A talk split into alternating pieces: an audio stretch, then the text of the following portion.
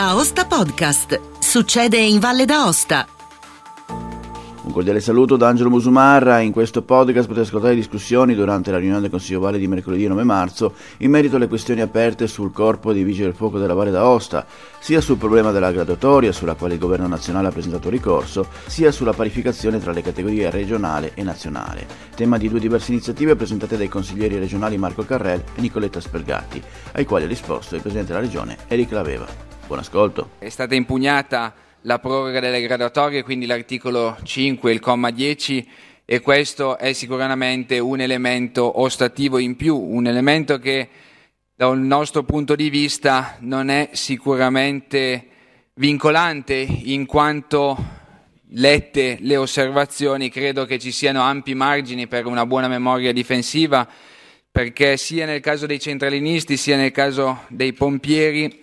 le graduatorie che sono state prorogate possono essere utilizzate solamente dalla Regione e solamente per quella categoria. Quindi credo che il ricorso, se verrà fatto dalla Giunta, che mi auguro verrà fatto, e eh, il costituirsi in difesa della nostra norma possa avere un buon risultato. Ricordo inoltre che la legge rimane comunque in vigore sino a quando essa non viene caducata dalla Corte oppure viene abrogata dal legislatore. Quindi ad oggi quella norma è vigente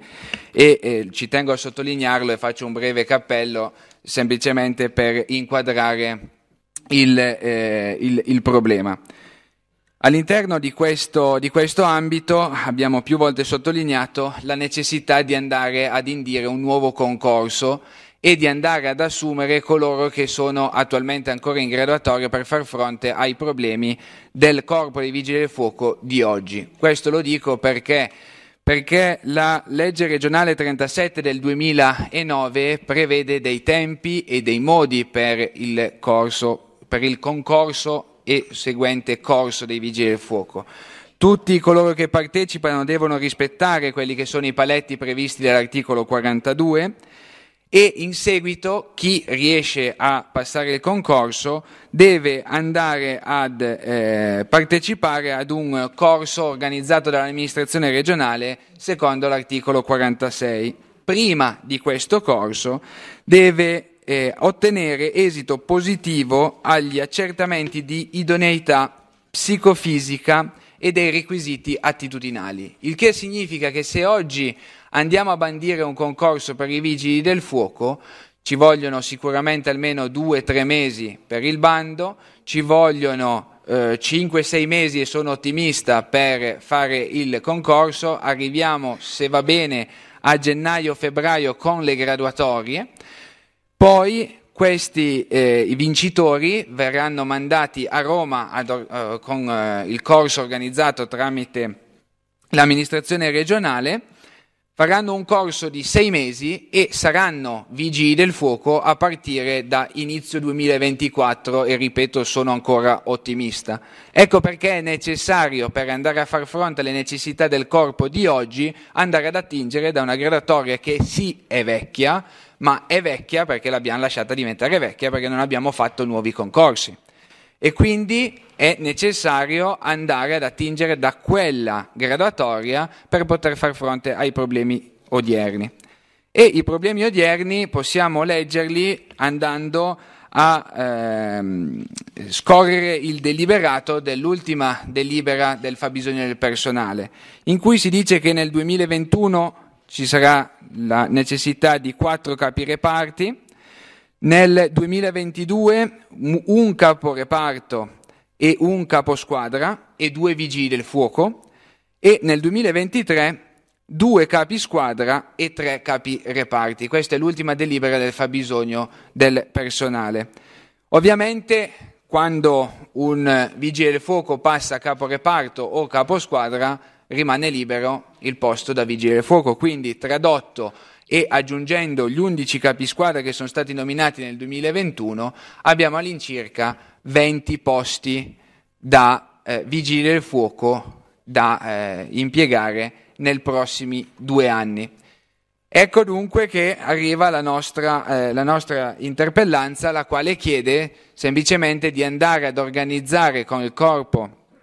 regionale dei Vigili del Fuoco un corso unico a Roma per più Vigili del Fuoco e non dei corsi per quattro o cinque Vigili del Fuoco alla volta, ma andare a capire qual è lo status e quali sono le necessità del Corpo e andare ad organizzare tramite il Corpo e l'amministrazione regionale con l'ufficio personale di inviare, magari a giugno o in ultimo a dicembre, perché solitamente le date sono quelle, un solo Uh, pulmino, ok, diciamo, passatemi questo termine, un, una sola eh, spedizione di Vigili del Fuoco valdostani, in modo che dopo sei mesi abbiamo i Vigili del Fuoco e eh, possiamo andare a risolvere almeno in parte questi problemi.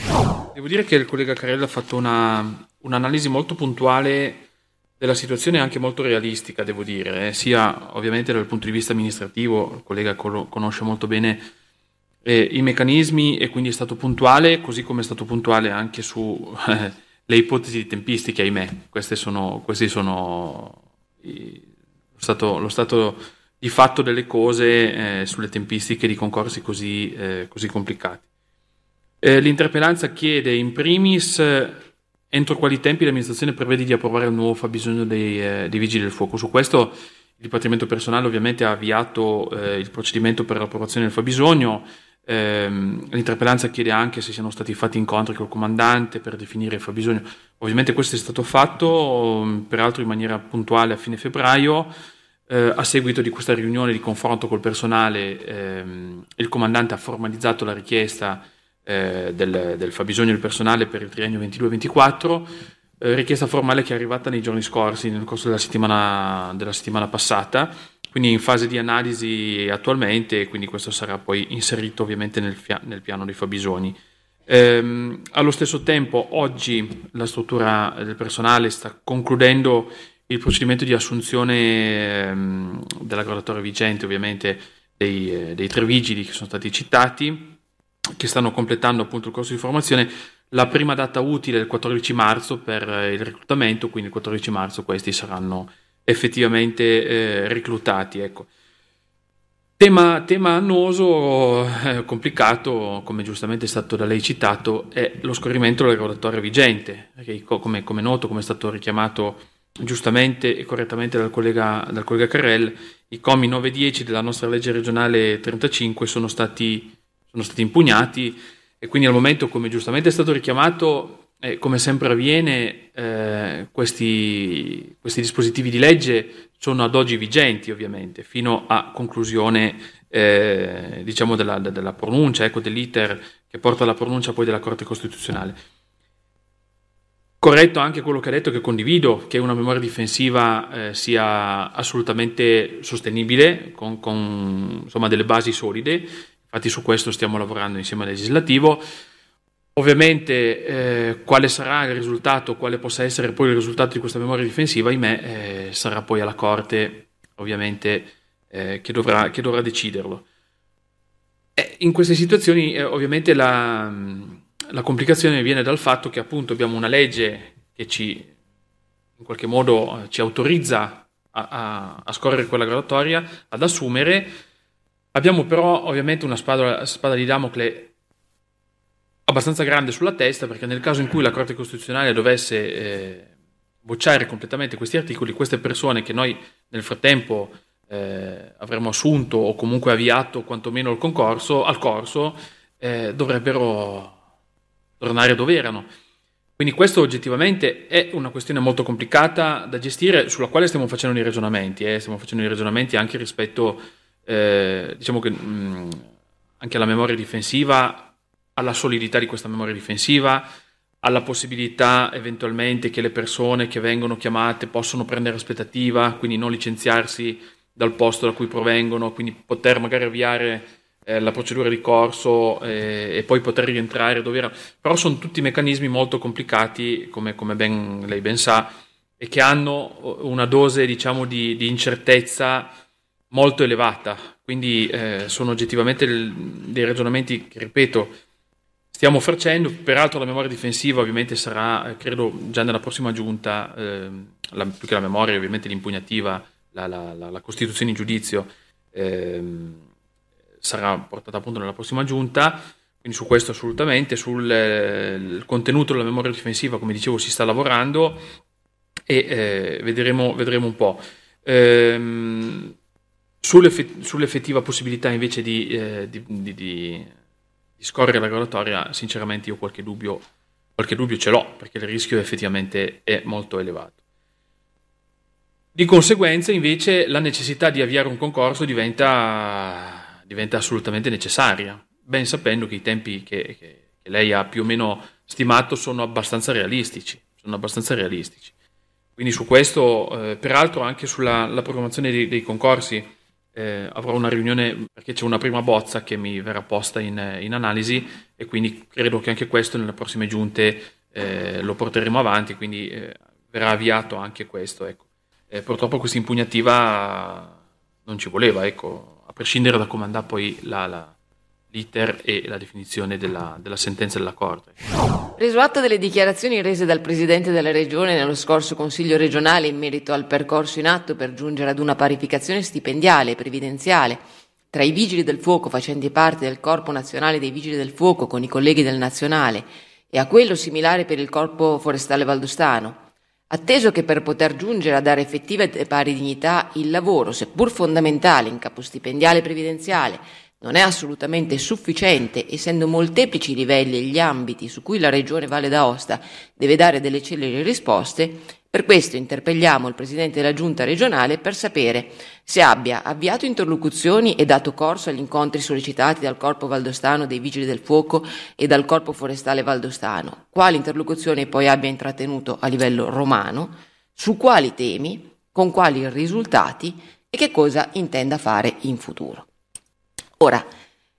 la questione della parificazione stipendiale previdenziale è eh, un qualche cosa su cui noi, eh, quando eravamo al governo, abbiamo eh, lavorato molto. Infatti era stato avviato per la prima volta, avevo avviato io per la prima volta, questo tavolo di confronto